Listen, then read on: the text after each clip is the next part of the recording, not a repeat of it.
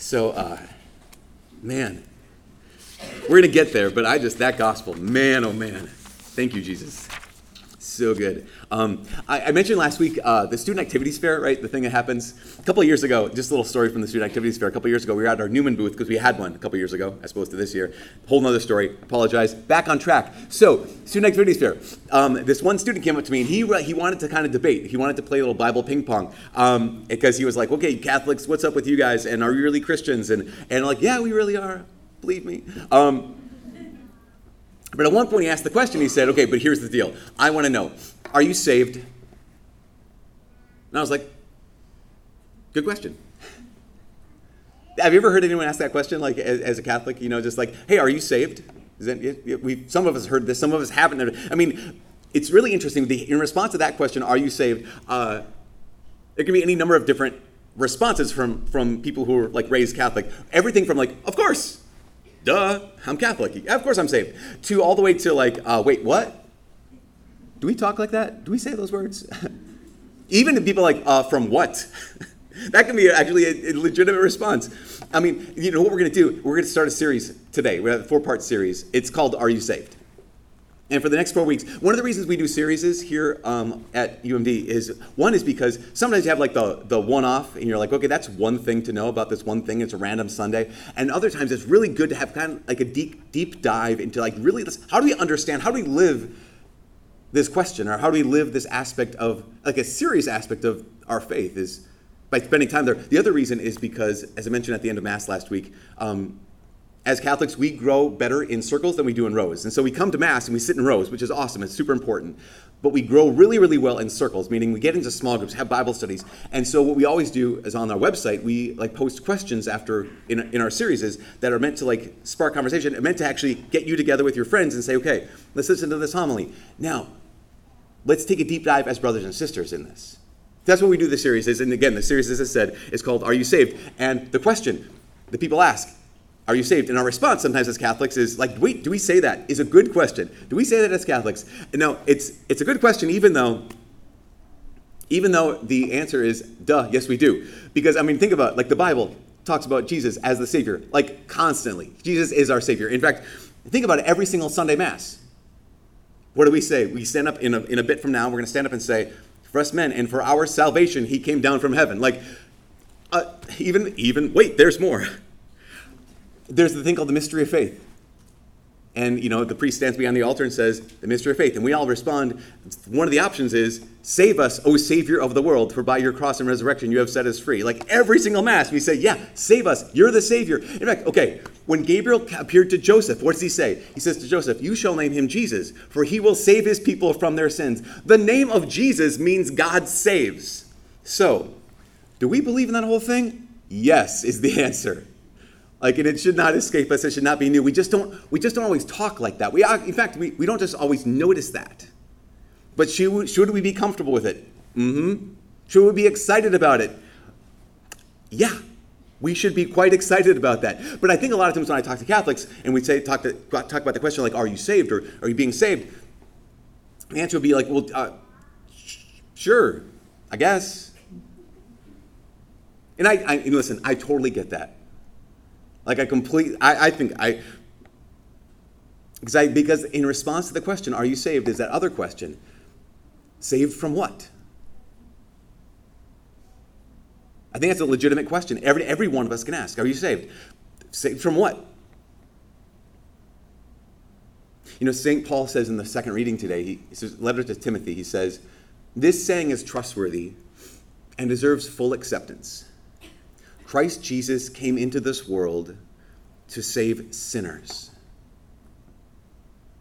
and that might be the moment where you're like, oh, I get it to save sinners. You mean other people. I understand now. Like, no, to save us, like to save us, because what is it? Jesus, his name is going to be Jesus, because he will save his people from their sins.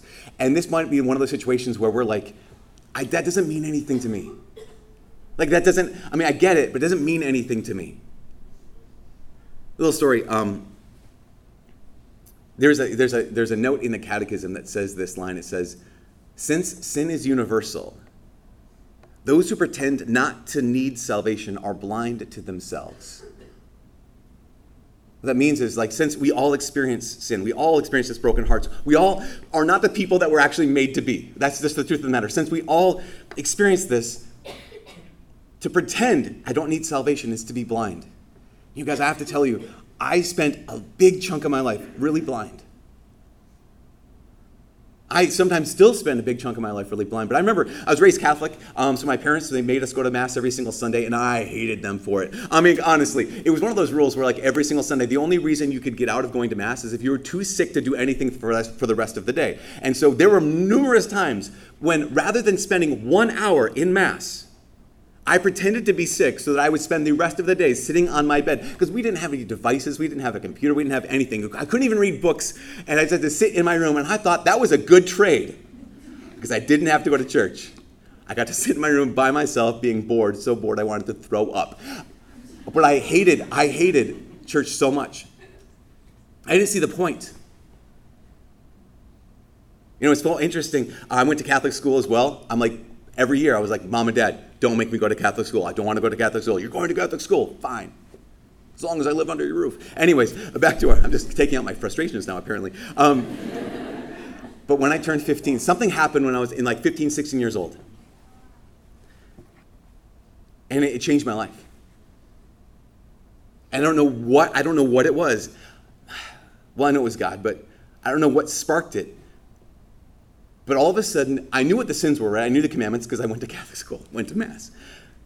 And all of a sudden, one day I just had this awareness of like, oh my gosh, that's not just external. That's not just other people. That's me. I remember like having this sense of like, oh my gosh, that's in, like I knew what the sins were. All of a sudden, like that's in my heart. It was this like moment of almost like panic, almost terror of like, oh my gosh, that's what I do. And I was just overwhelmed by this awareness of like, I am so I can't forgive myself. It was this clear awareness of like, oh my gosh, like I need someone to forgive me. I need a savior. And if you ever see a cartoon or whatever where someone has a light bulb over their head and goes bing, that was the moment I remember going like, oh my gosh, like I need a savior. It was like, oh, I have one. Oh my gosh. And all of a sudden, like everything they'd ever told me when I went to Mass, like it all makes sense now because up until then, I was a good kid. Up until then, when they brought me to confession, it was like, okay, what, what do I need to make up? You ever have that situation where you're like, you have to go to confession, everyone, I'll go into confession. Like, oh, shoot, I don't know. What did I do? I'm going to pull, pull my sister's ponytail just to say something there, you know? But all of a sudden, at this moment, it was like, oh my gosh, all of the clarity of the, my broken heart was revealed to my, to my mind. And it was so clear that I need a Savior. And it was also so clear that my whole life, I've had a Savior. I just didn't care. So, what I did 15, I was like, I know I need to go to confession. I know that Jesus, as my Savior, wants to heal me in confession. So I didn't know the rules. I just got on my bike and rode over to the priest's house. I didn't know, like, wait till Saturday. It was Tuesday, and I'm like, oh, I know where he lives in that house next to the church. So I get on my bike, ride across town, knock on his door at 10 o'clock on a Tuesday morning, and he was there, of course, because priests only work one day a week. And and he answers the door, and I'm like, Father, can I go to confession? He's like, Sure, come on in. Went to confession, and it changed my life. Every from that moment that moment changed the rest of my life. So then you can ask, oh, Father, so that, that's when you were saved, right? That's when you were saved. And I'm like, that's where we get, that's where it gets problematic. Because yes, yes, that is when I, would, I was saved then. But here's the Catholic response to the question, are you saved?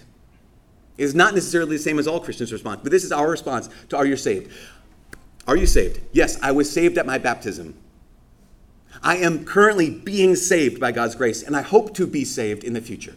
This is how we live as Catholics that for us, salvation is an event, but it's also a process. It's an event, but it's also a process. Yes, I was saved when I was baptized. I am being saved, and I hope to be saved. It's, it's the first reading today, right? First reading book of Exodus. It's the people of God's story. They were slaves in Egypt, and what did God do? He saved them. They didn't do anything, they didn't deserve it. He set them free. But then in today's story, what did they need? They needed Him to keep saving them. They were set free from slavery. He saved them. But now they're in the wilderness. They need him to keep saving them. And they're hoping that he would lead them to the promised land, that he would ultimately save them. And this is the same story as us. Salvation is a event, an event, and it is still a process. I have been saved. I am being saved. And I hope to be saved. And this is the crazy thing. This is what blows my mind about God's offer of salvation, the reality of salvation in our lives. It's not merely being forgiven. That's not, that's not the end of it. Just being forgiven is not the end of it. Also, it's not merely what people call fire insurance. Sometimes, like, are you saved? Meaning you don't have to go to hell now. Salvation is not just fire insurance, not just to get out of hell free card. It's so much, it, you guys, the Bible reveals salvation is so much more. There's a guy, his name is, he's a scripture scholar named Dr. Michael Barber, and uh, he wrote a book on salvation that's going to be kind of going to give a lot of give, give us a lot of details in the next four weeks. And when he says salvation is just, I mean, it killed me, it crushed me. It's going to be one of the threads that goes throughout the next four weeks. He said, Salvation is being saved from being unchristlike. It's not just about past forgiveness, not just about some future hope of heaven. It's about a current transformation that God's doing something. You're being saved. He's doing something in your life. He's changing you right now. It's about participation. You're actually cooperating with this. And it's about a way of living. Salvation is being saved from being unchristlike. Because when you were, when the salvation began, what happened was you were brought into the relationship that the Son has with his Father. Think about this. When, when you're baptized, you're brought into the relationship that the Son has with his Father that the, the love the Father has for the Son actually lives inside of you right now. That's the Holy Spirit. The love the Father has for the Son lives inside of you right now. Um, you, you, we like pretend, sorry, it all sounds so really churchy. Doesn't it sound really churchy? That's churchy language, like super abstract. Um, it's just okay. So, okay. So, what does it mean to be saved from being unchristlike? Here's the first step. It's the first step in this series. Father, what do you mean that we're saved from being unchristlike? It means this you are saved from fatherlessness. To be saved from being unchristlike means you're saved from fatherlessness. You're saved from that orphan spirit. You're saved from being abandoned. You're saved from being dadless. See, so many of us, we walk through this world, we walk through this life, and we just, we walk as if we don't have a dad. You know that Council of Trent was, was big Catholic council happened like 500 years ago? One of the things they said of all the images of salvation, all the images of are you being saved, you transfer from darkness to light, transfer from the kingdom of slavery to freedom, transfer from forgiveness to righteousness. They said the number one image is being transferred from being a slave to being a son, being actually adopted by our dad. That actually, because we're saved, we can actually look at God and say, You're our dad now. That being saved means you and I are saved from fatherlessness. But here's our problem. Here's the massive problem so many of us have.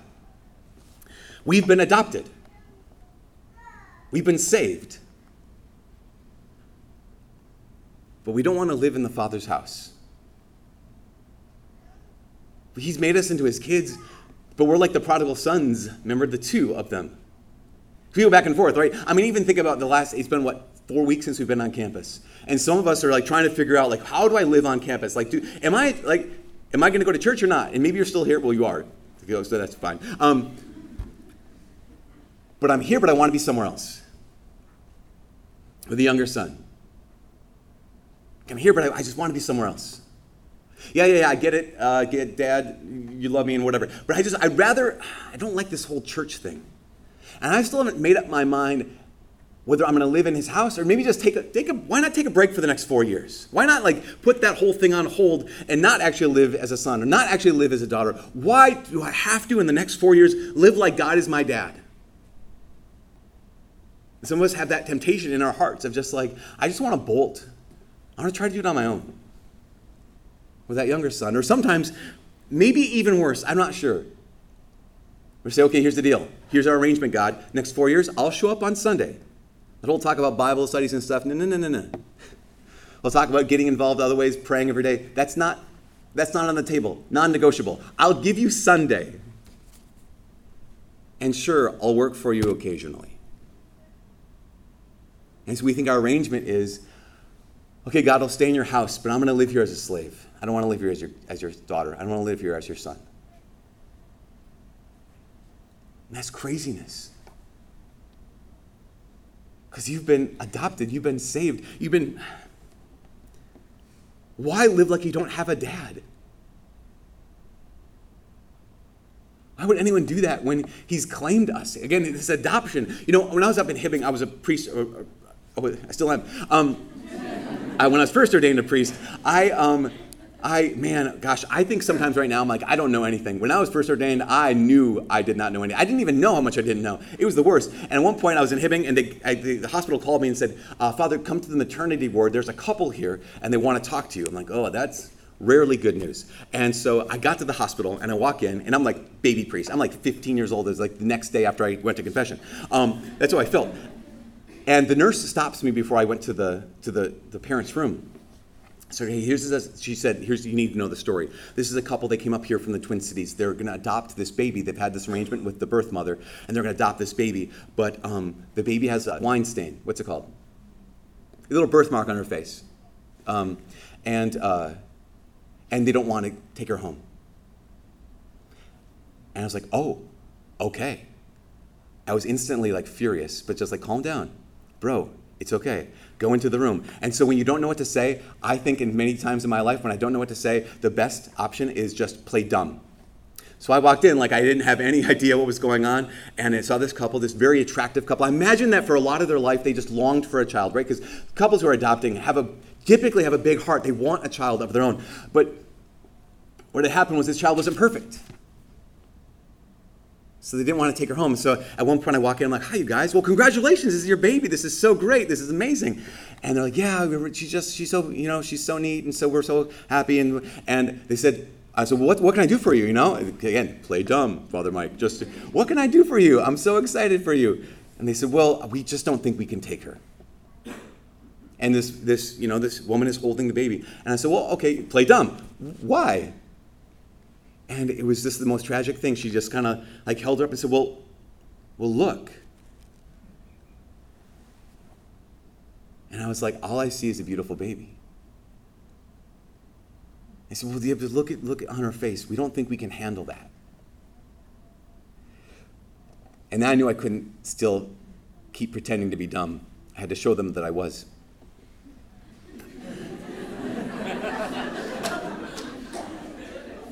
And I said, That's your baby. If your baby was born, if you biologically had a baby like this, that would be your baby, right? Yeah? You committed to this baby. That is your baby, right? We don't know. So I said, I think you called me here because you want me to bless this decision for you to abandon your baby. And I can't do that. I have to go, but I'll, I'll, I'll come back later if you want, if you're still here. So I went, I just had to calm down. I was like, oh gosh, what the heck? I went for a run. And so then I got back to the car and I, I, I called them and I called the hospital and said, uh, so I was just there, my name's Father Mike, blah, blah, blah. Um, is that couple still there? And they said, no, they, they, they left. And it's just, my heart just sank, my stomach dropped. And I said, uh, did they take the baby with them? And the nurse said, Yeah, they took the baby with them. You know, it's so interesting. St. Paul, he said, St. Paul says, You were given the spirit of adoption that makes you cry out, Abba, Dad. He said that in the letter to the Romans, that you've been given the spirit of adoption that lets you cry out, Abba, Father, Dad in heaven. It's so incredible. I don't know if you know anything about um, when the Roman law, when it came to being a father, being a mom, and having a, a child, that if you were, uh, this is it's so interesting. I have a buddy's father, Dave. He told me this about this. Um, in Roman law, according to Roman law, if you were adopted, it meant a number of things. It meant at least four things. The first thing it meant was you were given a new identity. You were no longer the person you were. You're given an entirely new identity, new name, new person new relationships. You're given an entirely new identity. Number two is if you owed any debts, if you, for whatever reason, if you owed anything, when you were adopted, those debts were canceled. Once that person adopted you, new identity, any debts you had were canceled. The third thing is, when you, once you were adopted, you had the full rights and inheritance of any natural born child. So you weren't loved less or loved more because you're adopted. You were loved with all the rights, all the inheritance of a natural born child. But there's something that was fascinating. The fourth thing of this absolutely blew my mind when, I, when, I, when Father Dave told me this.